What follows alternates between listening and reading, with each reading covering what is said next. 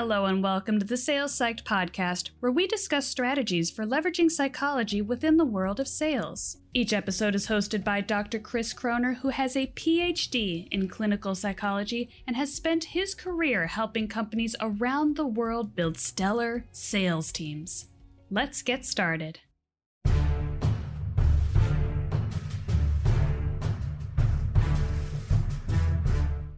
Dr. Chris Croner here. Today, I want to talk to you about one of the most important gifts any of us can receive in the course of our career. Something that can have a huge influence on both our short and long term success. And this is especially important to younger salespeople. I'm talking about a mentor. Now, before I go further, let's be sure we're on the same page here. A mentor is usually not someone's manager or boss. Those positions, by definition, are judgmental, and they hold too much power to generate a relationship of pure candor and trust. People are naturally guarded when they're with superiors who have power and influence over their work and their compensation. A mentor is a neutral and safe place people can go to express their hopes and their fears, to ask questions that they might not ask of others, to test new ideas, and even challenge the status quo without fear of judgment.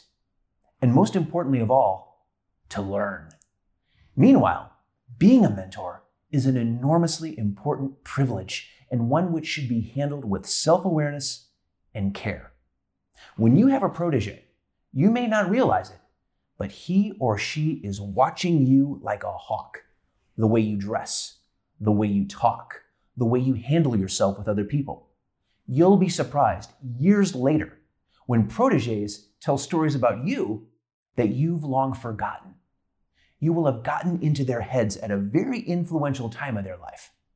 I bring this up because many companies miss this rich opportunity to mine this deep and permanent element of psychology.